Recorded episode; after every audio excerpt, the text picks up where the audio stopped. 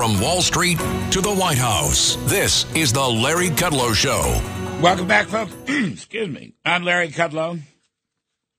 And um, my, my COVID's over, but I've got a little frog in the throat. Anyway, let's talk to my pal John Carney, Breitbart news editor for economics and finance and co-author of the Breitbart Business Digest.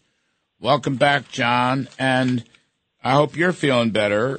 You wrote a great piece. Uh, this must be yesterday's piece. How inflation has come down, but now it's kind of plateauing. It's not coming down anymore. It moderated, but it's still uh, holding at I don't know four, five, six percent. Whether you look at the PPI or the CPI or the personal consumption expenditures deflator this is a very interesting piece. I don't think people have really picked up on this, that in the last several months, even though the numbers are lower, they're now, they've stopped falling. And that's going to be a problem for the Fed, unless the Fed wants to accept 4 or 5% inflation rather than their 2% target. So what do you I make of this? I think that's right, Larry. So yeah, what, what I've been explaining is a lot of people have focused on, look, yes, inflation came down. We had you know, maybe peak inflation. The, the thing I don't like about the term peak inflation is when you think about a peak, you think a mountain, right? That comes up one angle and goes down the other. But what seems to have happened is we peaked, went down a little bit, and now we're on this plateau where we've had month after month of numbers coming in around the same level. So September, October, November numbers, to the extent we have November, uh, we're getting numbers that are, you know, around four or five, maybe six percent inflation, uh, which is year over year. It's 0.3, 0.4, maybe 0.5 on some angles uh, each month. That's too much inflation. Mm. And the Fed, I think, is going to, and Jerome Powell, from what we've heard in his speeches, this is the way he looks at it. He doesn't look at each month and say, oh, you know, here's what we need to do. He looks at the trend. And the trend right now is flat, but flat and high. Mm. And I think he's going to look at that and say, all right, we need to take more action to set it down on the downslope again, or else we'll never get back to 2%. And at least right now, they're insistent that they have to get back to 2%. And I think that's right. I don't think the Fed can, you know, the, this is the first test ever of the 2% uh, from above, mm. right? So that they, they, they've, they've long said for decades mm. now, we have a 2% target. They've never been tested on the high side. If they give up the very first time that inflation goes above that, mm. they'll lose credibility on the 2% target forever. Oh, that's a good point. By the way, we were just talking to Kevin Hassett. Uh, the same goes for wages. Actually, the wages look like they're clocking in month after month at around uh, five, six percent, John. So, That's right. It's actually going the wrong direction. It was, you know, we were down at four a couple months ago, and it went to four to five to 6 mm-hmm. So the wage trend is going the other way. And look, I love higher wages. I think it's great. But when you have a economy that is already showing a lot of inflation and you see wages going up like this, what happens to the wages is people spend their higher wages, which then pushes up prices, which then makes people require higher wages. It really does look like we're at the beginning stages of a possible wage price spiral. Yep. And that's very concerning.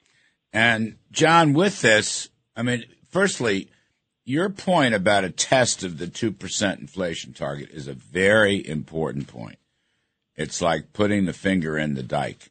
If they pull the finger out and allow, you know, whatever, four, five, six percent inflation, that is going to be a big problem because it will not stay there, John, right? It will not, st- you know, you could have that for six months, uh, maybe a year, I don't know but it'll it'll start rising again because it's so embedded into the economy, into everybody's expectations. And I think you, in your piece, you point out um, the Michigan survey of uh, consumer confidence sentiment. Um, those inflation expectations are very sticky, at around 3%. They're not coming down anymore. So that's another indicator. So, John, the Fed's going to have to be tougher. They're going to have to I be do think- tougher. I don't think Wall Street's ready for that. But whatever they're not ready for, I think the Fed's got to be tougher. I do think that what Wall Street still expects is that the Fed will blink in the uh, you know in when they come into the sight of an economy that starts to actually lose jobs. We're still adding a lot of jobs right now, hmm and what the what Wall Street is predicting, and if you just look at the Fed funds futures market, it tells you that they think the Fed is going to max out at around five percent, and then and then actually cut rates in the end of next year. I think that's nonsense. I actually think what's going to happen is the Fed is going to realize that actually inflation has plateaued. It's not coming down anymore. And that they're going to have to not just go to 5%, which, which will hit by March. We'll be at 5% by March. They're not going to cave at 5% at March. They're, especially if inflation is still plateauing. Uh, they will have to go higher. They'll have to go to, you know, five and a half, probably six, maybe above that. And definitely that's not priced into the market. Yeah, mm-hmm. we've had a lot of losses in the stock market, but the stock market's basically telling us that things are going to come come down. In, you know, the interest rates are going to come down in the next half, the second half of next year. I think that's wrong, or at least I would say I think the risk is that that doesn't happen. That the that the the the odds are that the Fed has to go higher than Wall Street thinks, and that, and that'll be bad, basically for all risk assets. Well, you know, the other thing is on the economy. I mean, this is something that Kevin Hassett mentioned. You know, consumers have money. Uh, they got a lot of money from the various COVID relief packages, which itself was the source of inflation. Now they're dipping into their savings. I guess they think that the federal government's going to bail them out again. I don't think the Republican House will. But the point is, uh, the, you know, the economy's stronger. I mean, the GDP now from the Atlanta Fed is over 3% for the fourth quarter, and we had three, almost 3% in the third quarter. So you can be looking at a double dip. You could look at next year with the Fed pressure getting more intense, John. You could have economy go back into recession in 2023.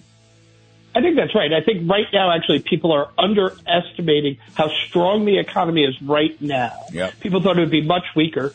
And on the second half of next year, I think we're going to see a much weaker economy than people are projecting. And that's going to be a surprise to Wall Street and a surprise to a lot of Americans. All right. John Carney, thanks for weighing in. We appreciate it. Folks, we're going to talk to Clete Willems about trade right after this little break. I'm Kudlow. Please stick around.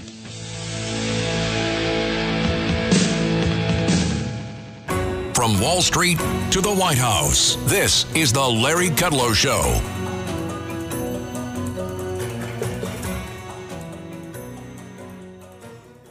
This is Greg Kelly for Priority Gold. What does it mean to be America's precious metals dealer? It means that you're in touch with the hearts and minds of those who love this country, value our freedom, and want to protect the future. Priority Gold is that precious metals dealer. They've helped thousands of Americans back their retirement with solid gold and silver. Call Priority Gold at 888-506-6439. Receive free shipping, free storage, a free investment guide, and one of the best purchase experiences in the industry. Call now or go to prioritygold.com.